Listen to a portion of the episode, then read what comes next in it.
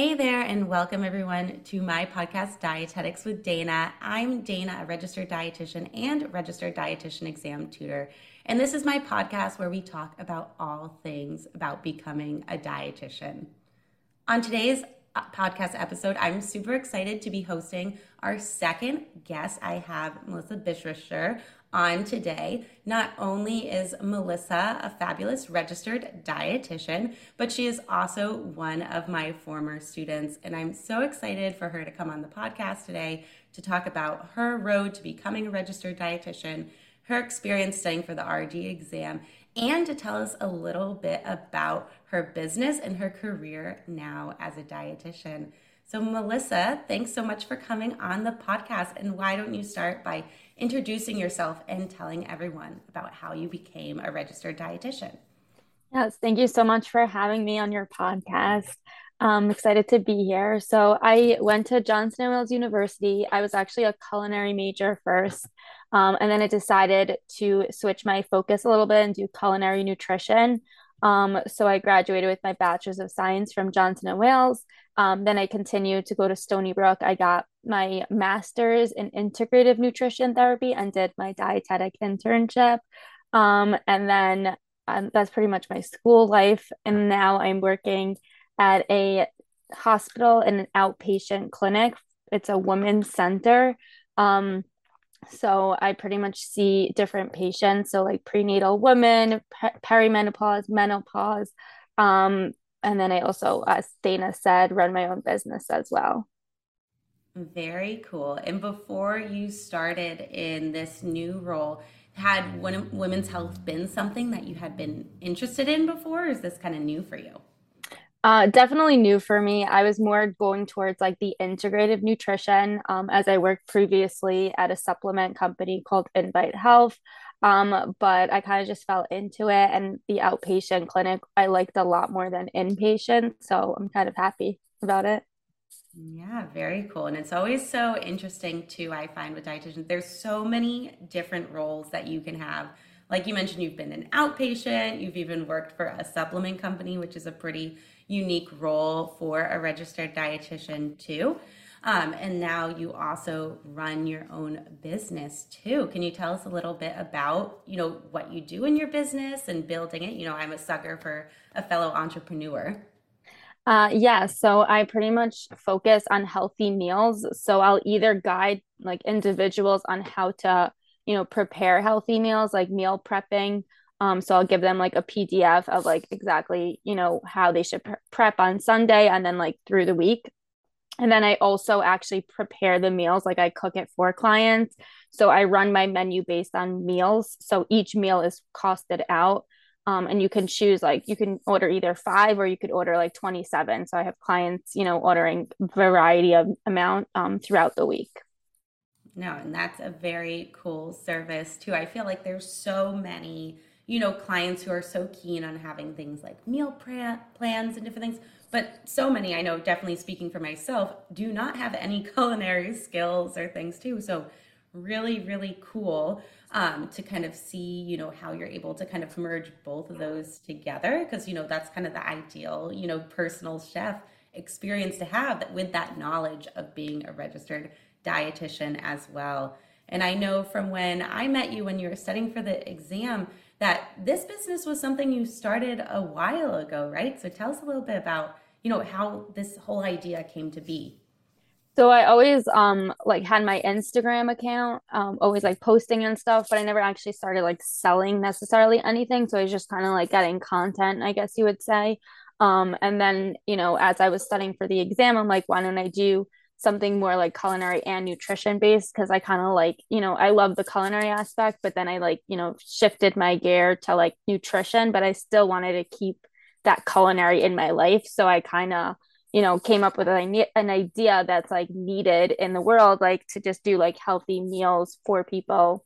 Um and so far my clients love it. I have one client who's like a husband and wife who actually was like looking for weight loss but like because the meals are so you know portioned correctly and like you know you get the right amount of protein the right amount of carbs and the right amount of vegetables they were like we actually lost weight just by eating your meals consistently. So like that's something that you know I like to promote and something that you know I encourage people that like it's they're not eating any different than they would. It's just more portioned for them and it's you know they have it ready to go for like dinner or lunch or like quickly no and i love that. I feel like you know with my private practice clients too a lot of people are under this assumption right that they need to do like keto or atkins or you know paleo to lose weight. And you're kind of showing your clients like nope i'm just kind of making you regular delicious food.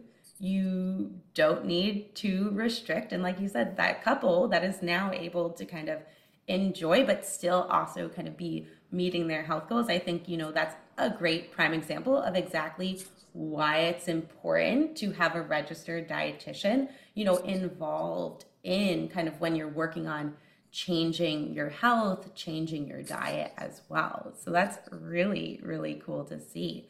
Mm-hmm. And you started this when you were kind of studying for the exam. So tell me a little bit kind of about how did you balance, you know, kind of laying the groundwork for your business and then also kind of studying for the exam because I'm sure those were kind of both priorities to get, you know, up and running and get the exam done.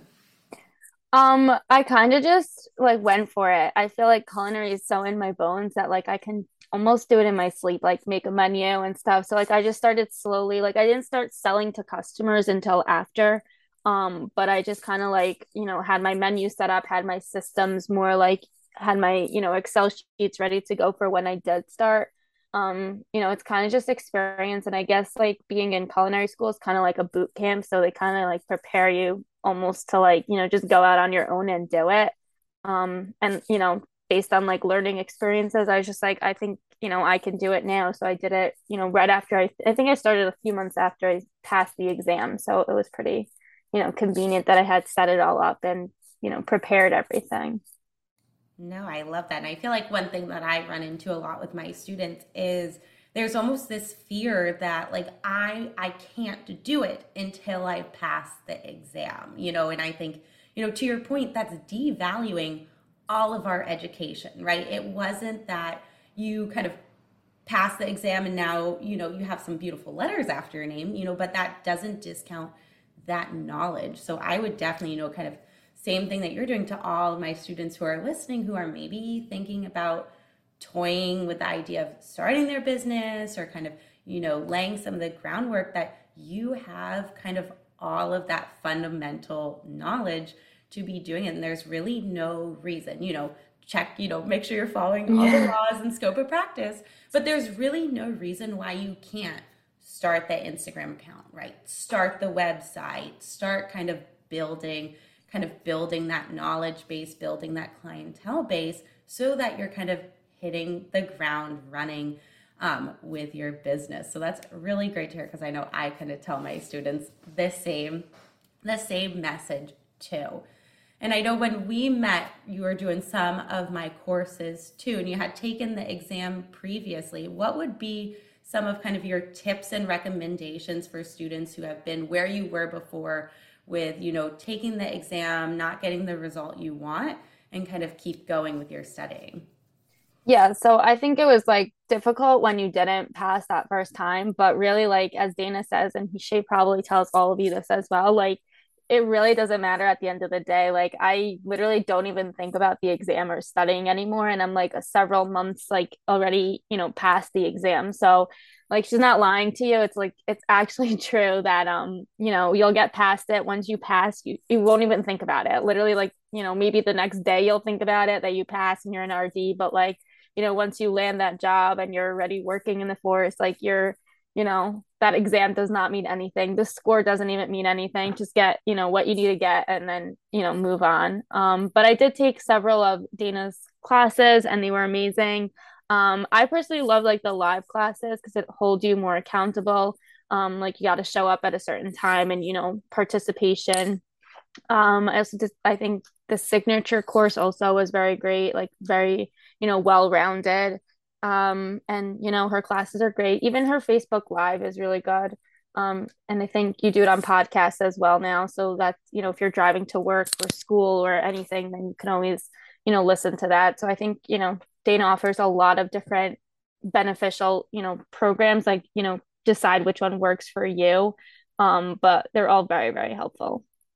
Yeah, and fun fact Melissa was actually one of the first students to run through the signature course. So she had that kind of first experience. But, you know, I definitely agree with what you're saying, you know, especially when you're saying the live classes. I, of course, offer a ton of recorded classes in the podcast, but I know I'm definitely a sucker for the live classes, you know, especially when you're out of school for a little bit, out of your dietetic mm-hmm. internship. Sometimes when you're studying for this exam and you know you're studying more than once you can kind of get lonely you know on this yeah. journey alone so it's really nice to kind of have other people like you said kind of a place to show up to and a lot of the time too i've seen that make all the difference in someone studying when you know they either are kind of investing money in a course or you know signing up for a live class where there's that commitment too and kind of that real group of people can be very very beneficial and like you said, this exam is now behind you. You know, you're not, you know, no one cares about the score. Yeah. No one cares how many times have you taken it. No one cares if you remember the scoop sizes, which can definitely be frustrating, right? Because we put in yeah. so much time, money, and effort on this too. But especially for any of my students listening who, you know, are kind of in that middle place of, you know you haven't quite passed the exam you know but you have you know you know so much greatness is around the corner definitely definitely keep going because there's so many great things you can do as a registered dietitian right? Melissa's working you know doing you know her private chef business. She's working in women's health. I'm working in oncology private practice right? Registered dietitian exam tutoring. There's really kind of you know nothing, you know, that you can't do. Everyone's coming in with such a great different skill set, different experiences too. So, you know, there's room for you in the profession and we need your specific, unique skills to kind of bring in because that's what makes being a registered dietitian so cool is that people can pick, you know, from so many different services, from so many different expertise too. So, again, if you're struggling with this exam, definitely reach out. There's a bunch of links in the show notes too, because you have a great community and there's great support here too. And, you know, after being a tutor now for almost three years, which is so crazy, I think, you know, one of my favorite things is I meet my students like Melissa, right? As students kind of going through this exam, but then I get to kind of, you know, they pass and then I get to kind of stay connected and see them thrive too. So I'm always so proud of my students too. Melissa's done so much great work too, and she's only a few months out of her exam, and I know that it will be you guys soon too. So definitely keep going. And Melissa, before we wrap up, do you want to share, you know, where people can find you on Instagram, your website, whatever you'd like to share? Um, yeah, so my company name is Whisking Nutrition. I happen to love puns, so that's why it's called that. Um, so that's my Instagram is whisking nutrition. My website is also whiskingnutrition.com. And then my email is melissa at whiskingnutrition.com. So they're all pretty, you know, the same thing, but different a little bit. Yeah. Yeah, well, you know, I love the same thing too. You know, how many different, you know, versions of DJF nutrition can you have? Right. well, Melissa, thank you so much for coming on the podcast. I'll also be linking in the show notes all of Melissa's contact information. So definitely, if you have any questions for her, whether you're a client interested in her services or you're a student who's kind of connecting with her story, wants to learn more about how maybe you could do something similar, please do not hesitate to reach out. And like we've said throughout this whole podcast episode, if you're looking for extra support on the exam, definitely do not be afraid to join our free Facebook community. I'll put that link in the show notes as well. And if you're looking for some extra support, there's also, of course, the signature course. We have group tutoring, we have private tutoring. There's lots of different resources. Everyone, you know, needs something different.